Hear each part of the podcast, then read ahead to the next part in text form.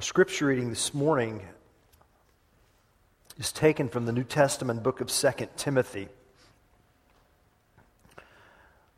Words which come from a spiritual father to his spiritual son.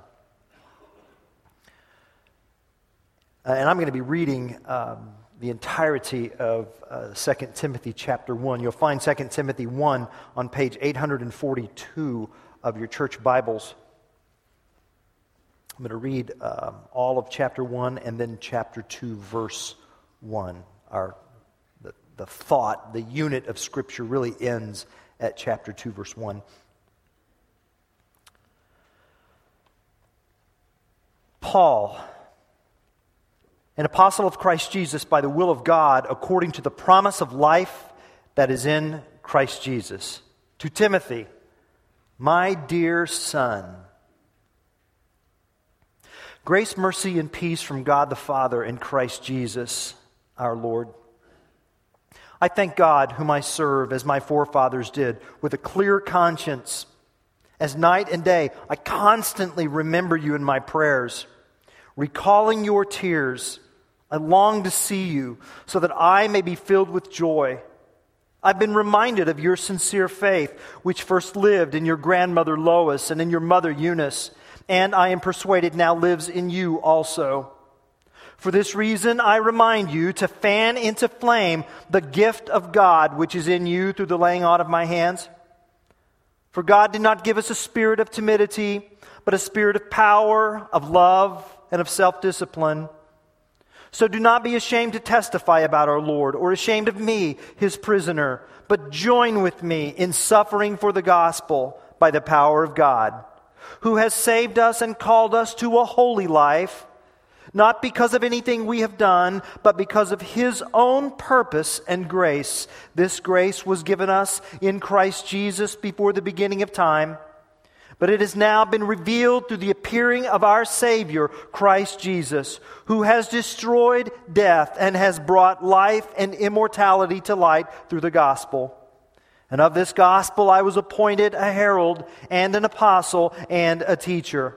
That is why I am suffering as I am. Yet I am not ashamed, because I know whom I have believed, and am convinced that he is able to guard what I have entrusted to him for that day. What you heard from me, keep as the pattern of sound teaching, with faith and love in Christ Jesus. Guard the good deposit that was entrusted to you. Guard it with the help of the Holy Spirit who lives in us. You know that everyone in the province of Asia has deserted me, including Phygelus and Hermogenes. May the Lord show mercy to the household of Onesiphorus, because he often refreshed me and was not ashamed of my chains. On the contrary, when he was in Rome, he searched hard for me until he found me. May the Lord grant that he will find mercy from the Lord on that day. You know very well in how many ways he helped me in Ephesus. You then, my son, be strong in the grace that is in Christ Jesus. This is God's word.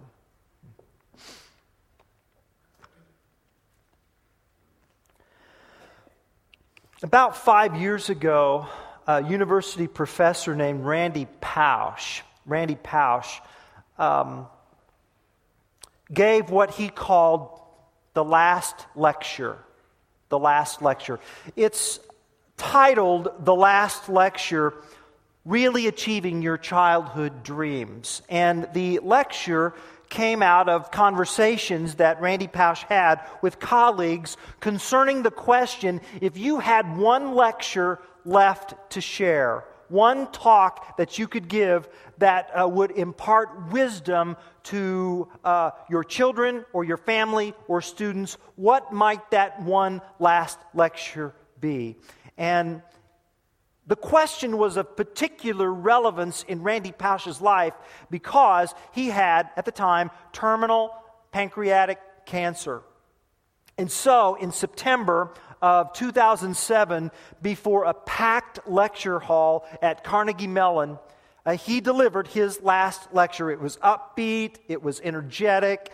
Um, in fact, he uh, wanted to communicate to the crowd that even though he was dying, he wasn't yet dead. And so he dropped down and did a bunch of push ups. And it was kind of a carpe diem, seize the day uh, sort of uh, uh, lessons that he wanted to impart to his children kind of, of talk. And uh, it was very well received. You find it on uh, YouTube uh, now if you want. They've made a little booklet out of it called The Last Lecture. the lecture was given in September of 2007 and then July of 2008, that next year.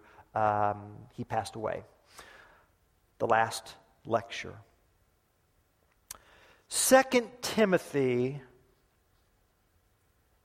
is the Apostle Paul's last lecture. It is a lecture in letter form. That's what it is. Um, and it's addressed not to a crowd, it's addressed to one person Paul's spiritual son, his son in the faith, Timothy. And so, for the next month of Sundays, I want us to um, study through Paul's second letter to Timothy as we consider our theme, finishing strong. And what I want to do this morning is talk about why this is the theme. Um, I want to talk about you know what the background is. Once you understand the background of Second Timothy, we really need to get the backstory if we're going to appreciate uh, what Paul actually says to Timothy. So I want to try to explain um, uh, as concisely as I can the backstory, the background of Second Timothy, and then I want to talk about what the main point of Second Timothy is. We already read it, it's right there in chapter 1. We'll look at it in just a moment. What's the main point? What's Paul's main message uh, to Timothy here. And then what's the lesson for us today here? So that's where we're going this morning. What's the backstory? What's Paul's point to Timothy? And what's the lesson for us? First, the backstory. Well, I can summarize it in a word grim. Grim. The Apostle Paul's situation is terminal. He has been arrested again. He is in prison in Rome. He calls himself a prisoner. He's in chains. And this is different from the imprisonment that we read about uh, at the end of the book of Acts, where he was uh, kind of under house arrest uh, in Rome for sharing the gospel. Uh, he was there for two years and then uh, released. And um, we don't know exactly what happened after his first release from Roman imprisonment there in the book of Acts. Well, we know that Paul went out and went preaching and teaching. We know that much. And, and some have uh, concluded that Paul even got to as far as Spain, so that the message of the gospel went, you know, from Israel all the way across the empire to Spain. Um, uh, the, we know that he got to Troas, so he would went Spain went back to Troas because in Troas, which is in what is now Western Turkey, uh, the coast of Asia Minor, uh, Troas, Luke's hometown. We find out later in uh, Second Timothy that Paul left his his cloak and his, uh, and his books and uh, wants Timothy to get him on his way to Rome. And so, but Paul went preaching, and it was sometime that he was arrested. And the reason why he was arrested was because. Uh, between the years 64 AD and 68 AD, Nero, the Roman emperor, the, the madman Caesar that he was, well, there was the fire at Rome, the summer of 67 AD. Uh, excuse me, uh, 64 AD. And Nero blamed the Christians and started persecuting them. And by that I mean he would dip some Christians in tar and use them as torches. Or he would uh, uh, torture them by sewing the skins of wild animals on their backs and then setting wild animals after those Christians, you see. And so, so Paul was kind of caught up in this season of intense persecution, and he was arrested and brought to Rome. And his trial commenced. The first part did not go well because no one came to his defense. He said he says that so much in this letter. No one came to his defense. And in the year AD 67, according to the church historian Eusebius, Paul was taken about three miles outside the city of Rome, and as a Roman citizen, he was beheaded, executed for the gospel of Christ. While awaiting execution, Paul wrote 2 Timothy. And that's why we call this his last lecture. So things are grim in Rome. This is not George Washington's farewell address to the nation. This is a very serious letter in a very grim time for the Apostle Paul. I'll tell you this much too. It's not only grim in Rome, it's also grim where Timothy is, there in Ephesus, in Western Turkey. That's where Timothy is, and he gets this letter, and, and there's still opposition. And I mean, Paul's not afraid to name the opponents there. You can see some of these names here, looking back in verse 15 Phygelus and Hermogenes. They're opponents. And then uh, uh, spread over to, uh, go over to chapter 2 and take a look at verses, verse 17, where, where Paul speaks of Hymenaeus and Philetus, whose teaching spreads like gangrene. That's one bad sermon. And then what about in chapter 4, verse 9? Paul talks about Demas, uh, excuse me, verse 10, who, because he loved this world, has deserted me gone to Thessalonica. And then in verse 14, Alexander the metalworker did me a great deal of harm. The Lord will repay him for what he's done. Paul's not afraid to talk about the opposition. Things are grim in Ephesus. And mind you, this is after years and years and years of, of preaching and teaching and you know apostolic firepower poured on this section of the empire.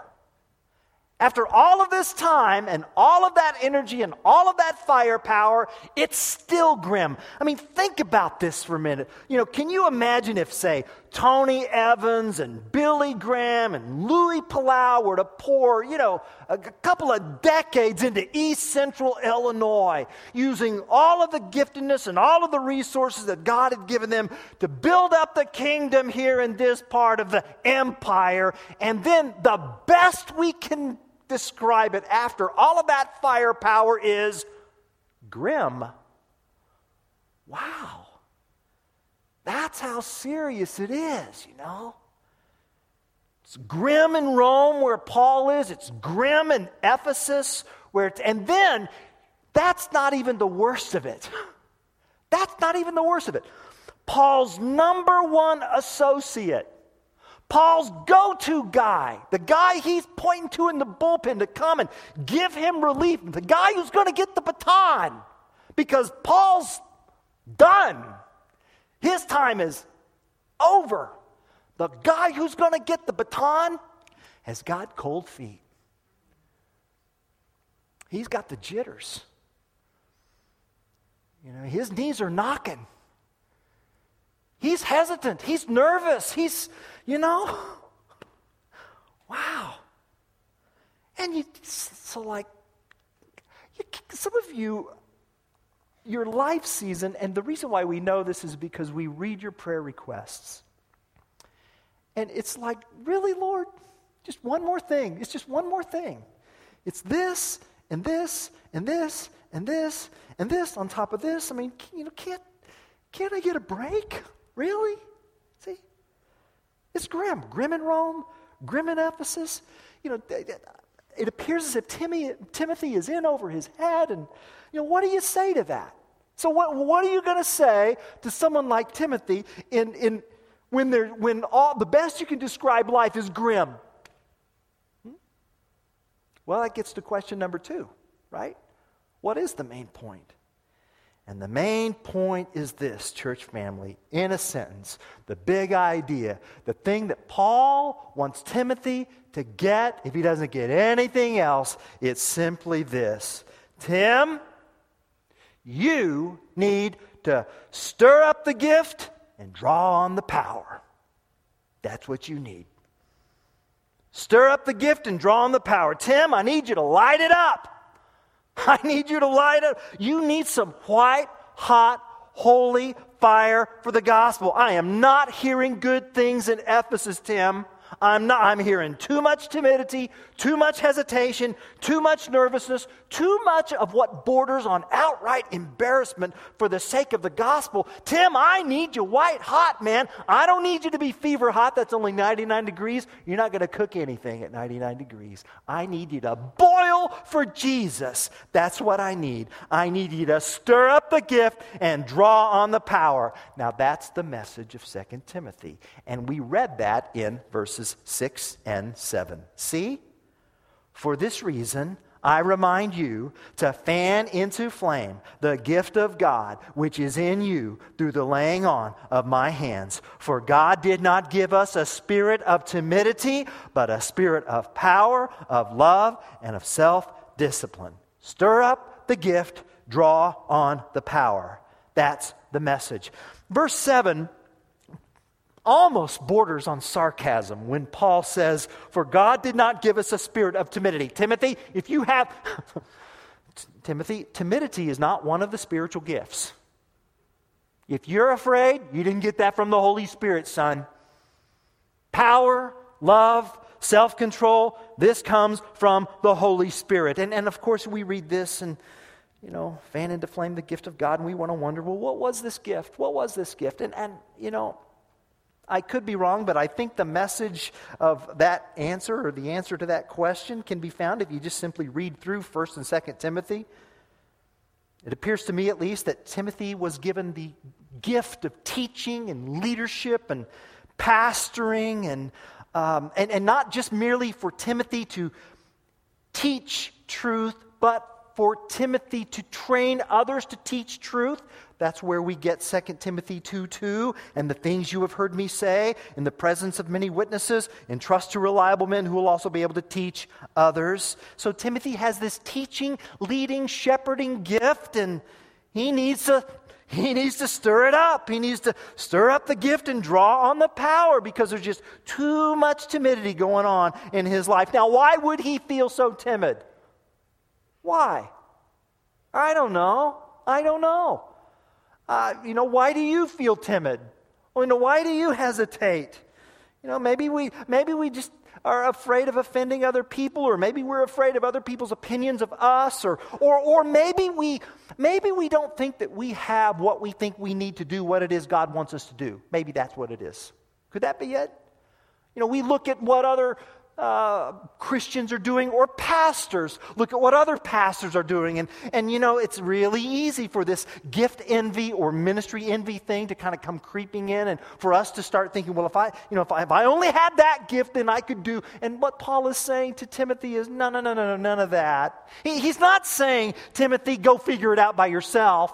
He's saying, Timothy, you have all you need to do what it is God wants you to do. Stir up the gift and draw on the power. It is at your disposal. And so, so you see here in the rest of the chapter, Paul just explains to Timothy, he reminds Timothy the resources, the power resources that he has to fulfill the ministry that God wants him to fulfill. And so let's just look at some of those. Timothy first has the power of his family heritage. You saw that there at the very beginning of this chapter, didn't you? Timothy is a third generation believer. His mother, uh, Eunice, his grandmother, Lois, had a deep, authentic faith. You can read that there. Paul says, and I'm convinced exists in you also. And Paul identifies with Timothy because Paul says, you know, I thank God whom I serve as my forefathers did. So, Timothy, we both have a rich, deep family heritage. And Paul mentions this for a very important reason. You see, um, and we don't get this as much in our culture, but in the Middle Eastern culture, it's big, it's huge. And that is family honor the shame and honor culture to the family. And in that family, in that culture, you didn't let your ancestors down. And you didn't let your family down. And so Paul is encouraging Timothy. He, he's encouraging Timothy. He says, Tim, you come from good stock. You do. You've got a great mom and a great grandmother. You can do this. My mom would say this to me. You can do this. You're a Boltinghouse. What about you? See, what about you?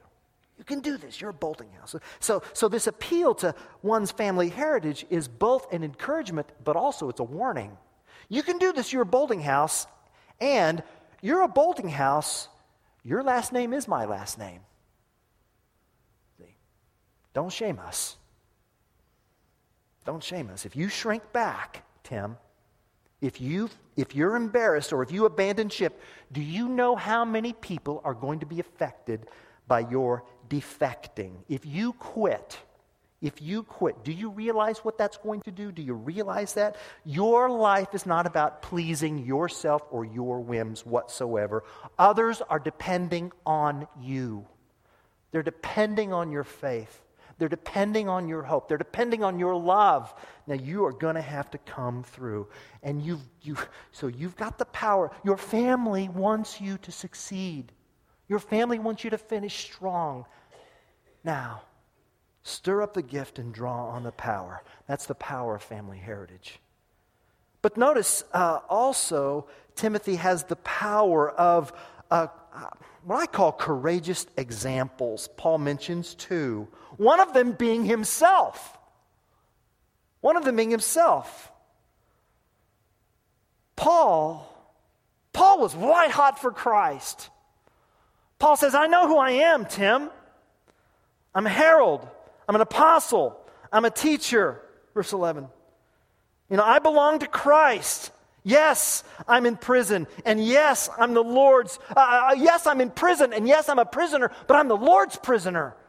See, verse 8. I'm not Nero's prisoner. So Paul's not asking, why is this happening to me? Uh, you know, uh, Paul, that's, Paul knows why it's happening to him. He's the Lord's prisoner. That's why it's happening to him. And, and Paul assumes that being a fully devoted follower of Christ puts him on a collision course with the world.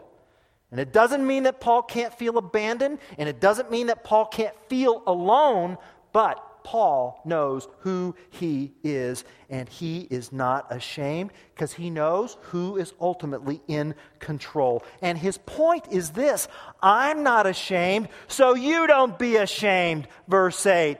Don't be ashamed to testify about our Lord. You and I serve the same Lord, and don't be ashamed of me, his prisoner. That's good leadership. It is great leadership. It's good leadership to say to your family, say to your children. It's good leadership to say to those in your small group, follow me. See, it's not good leadership to say, follow me, period. That's not good leadership. It is good leadership to say, follow me as I follow Christ. That's good leadership. And, and your family is looking for that. Your small group is looking for that. The church family is looking for that. And so, Paul, you know, he, that's why he said, What you, verse 13, what you heard from me, keep as the pattern of sound teaching. That's why Paul would say in verse 8, join with me in suffering for the gospel. That's why Paul would say in chapter 2, verse 2, and the things you heard me say in the presence of many witnesses. That's why Paul would say in chapter 3, verse 10, you, however, know about all about my teaching and my way of life and my purpose, faith and patience and love and endurance. Why is he saying this? Because Paul's a good leader. I want you to follow me as I follow Christ. Paul didn't say, well, figure it out on your own, it'll be okay. No. He said, follow me, son. Watch me. Do as I do in Christ. That's good leadership. See? How are we doing in that regard? How are we doing? So there's the power of family heritage. There's the power of courageous examples, one of which is Paul himself. I'll mention, there's one more courageous example mentioned here at the bottom of chapter 1. You see that in verses 16 and 17? Onesiphorus. That's how we pronounce that. Onesiphorus, who was he? Well, he was someone who lived in Ephesus. And when he found out that the Apostle Paul was incarcerated this second time, he went to Rome and he searched for Paul till he found him. Now, this is in a city of a million in the first century. And uh, this was before Google or GPS. So he goes and he looks and he searches and he searches until he finds the Apostle Paul. And, and, and keep in mind that in that day, to associate oneself with a person who was in prison, that was a threat to your own life, especially when someone like Nero is on the throne. In other words, what I'm saying is that Onesiphorus went to the front he went to the front to minister to the Apostle Paul. And, and there's just something about the way verses 16 and 17 and 18 are worded to lead some scholars to believe that Onesiphorus went to the front in order to refresh the Apostle Paul, in order to find him, he went to the front at the cost of his own life. He gave his life to pastor and minister and refresh the life of this apostle. He left Ephesus and his family to go to Rome, and he did not make it back. He was put to death. And Paul's words to Timothy are simply this If Onesiphorus can do it, you can do it. You can do it. Stir up the gift draw on the power. You've got the power of your family, you've got the power of these courageous examples. And then, most importantly, you've got the power of the gospel itself. And that's what we read in the middle of chapter 1. Verses 8 through 12 are simply a reminder to Timothy of why Paul is in prison in the first place. He's in prison for the sake of the gospel. And he just, Timothy, let's just go through the gospel one more time. I'm suffering for this gospel. And the gospel is about, verse 9, the God who has saved us and called us to a holy life. Now, that's biblical Christianity. What is biblical Christianity? Biblical Christianity is about the power of God who has saved us and called us to a holy life in that order. It doesn't say that God called us to a holy life, and then if we live a holy enough holy life, then He just might save us, but we'll see. That's not good news. What's good news is that God has rescued us, saved us, emancipated us, and then He says to us, Now, this is how I want rescued people to live. You have a calling.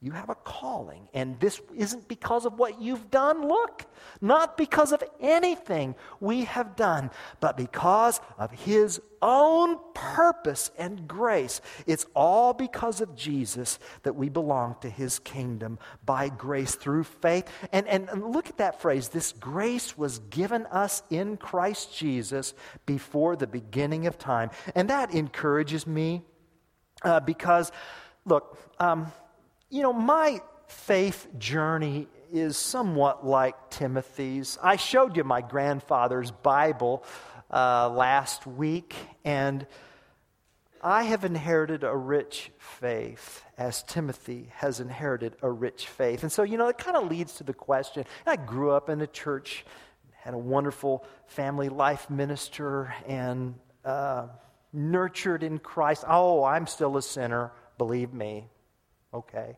Uh, but you know, I, I just, I, so I asked the question. It's going to be one of many questions I ask the Lord on the day I see Him face to face. Lord, um, when did you save me? When did you save me? And I know we can talk about the day, you know, I prayed to receive Christ. I know that. We can talk about that. I know we can, I can talk about, you know, when uh, I came forward with my brothers to receive baptism. We can talk about that. And I understand all of that. But, but the, Lord, when did you save me? When did you save me? And I know what he's going to say based on verse 9. He's going to say, Randy, I saved you before the beginning of time. That's when I saved you, before the beginning of time. See? So it was in God's plan. This is, you know, what's happening to Paul is a part of God's plan, it's a part of his purpose and grace. All right? So if you are feeling like, Lord, really? Another thing? You know what? It's a part of God's purpose and plan. It's a part of His purpose and plan, you see. And as a part of this purpose and plan, this is so beautiful in verse 10. This plan was revealed at the appearing of Christ. And it's so, at the advent of Christ. That's the word advent. The appearing of Christ. God in flesh invaded human history in a space time event. Christianity is not a curriculum. Christianity is not just a set of propositions or a set of teachings. Christianity is about God invading human history. And our faith, mind you, is a, our faith is based on eyewitness testimony. It's a fact based faith. The apostles testified to what they had seen and heard. And, and so this is, this is so important because, you know, why, why do, why? Why do I believe Christianity with my life? Well, it's not just because it works. Oh, yeah, that's okay. But there's a deeper reason than that. And it's not just, you know, because through Christianity the world makes sense to me. It's okay. There's a deeper reason than that. It's this God has revealed himself in history. Jesus' birth, his life, his death, his burial, uh, his resurrection was, was historical. It was fact based. Fact based. So, so we think about the fact of Christ's crucifixion. Islam denies that. Islam denies that Christ was crucified. We believe that Christ was crucified. Why? Because history tells us Jesus was crucified. So, Let's not have any of this stuff about believing the same God because we don't. Okay? Let's just identify that elephant. Doesn't mean I'm not going to watch my Muslim neighbor's mail when they're on vacation. Doesn't mean we can't be good neighbors. It just means we don't worship the same God. Because our God was crucified. They don't believe that. Okay. But he didn't stay crucified, did he? He rose. How do you know that? Because of facts. Facts are stubborn things. The fact of the empty tomb. The fact of, of witnesses to those who had seen uh, the risen Christ after the resurrection. And the fact of their changed lives. If you want to deny the facts, okay, that's one thing. But if you affirm the facts and then do what you want to do, that's a deny that's denying reality. Well, I know Chicago's north of us, but I'm going to drive south anyway.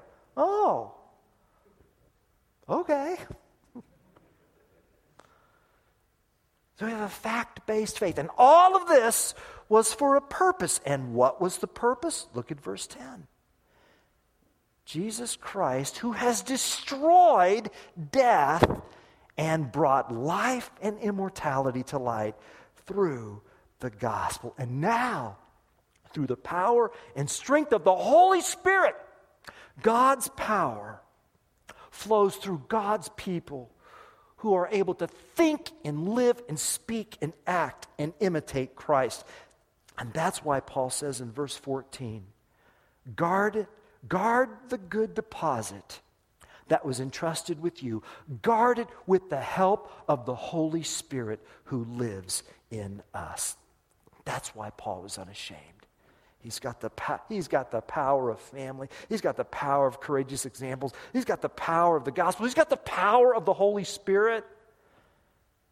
Of course, I'm unashamed because if it's true that Christ defeated death, and if it's true that Christ rose bodily from the grave, and if it's true that his resurrection is but the first fruits, the first sign of what God is going to do universally when one day he remakes our mortal bodies into new immortal bodies in a new heavens and a new earth living and serving and worshiping Him forever in a sin free world, then what do you got to be afraid about?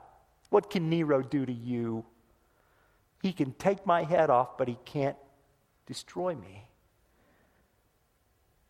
Now, Timothy, do you believe this or not? Do you believe this or not, Tim?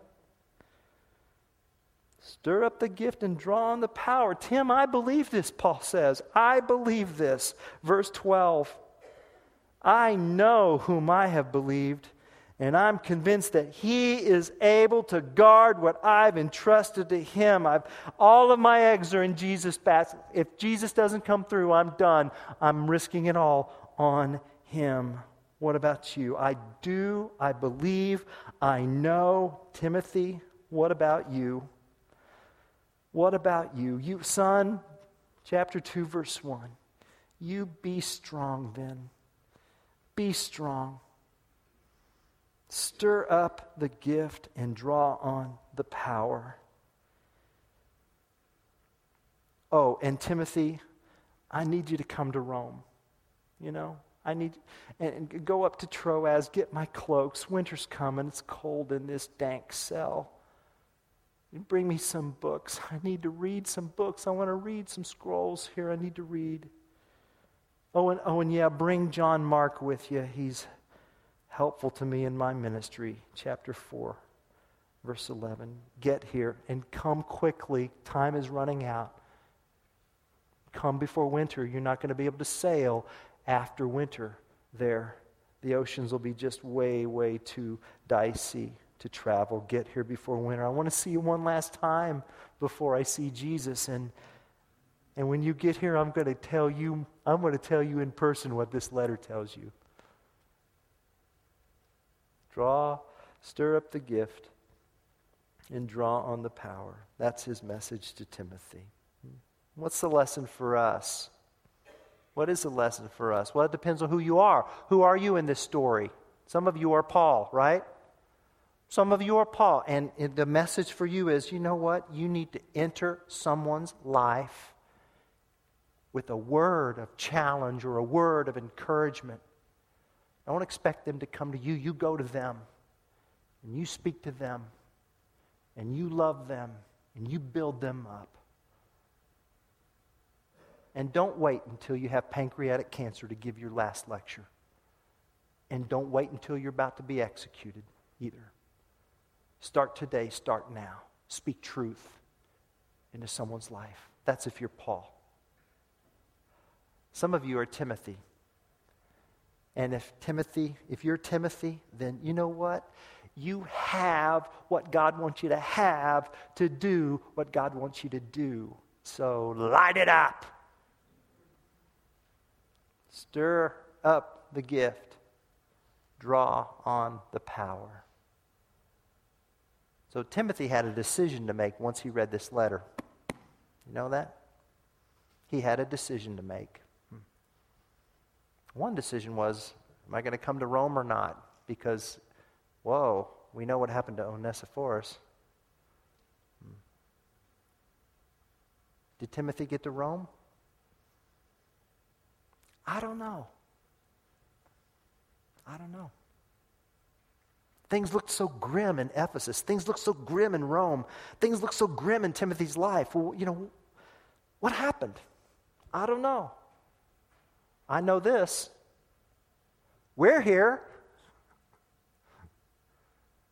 Something happened. Some gift got stirred up, and power was drawn. And the word for him is the word for us. Stir up the gift,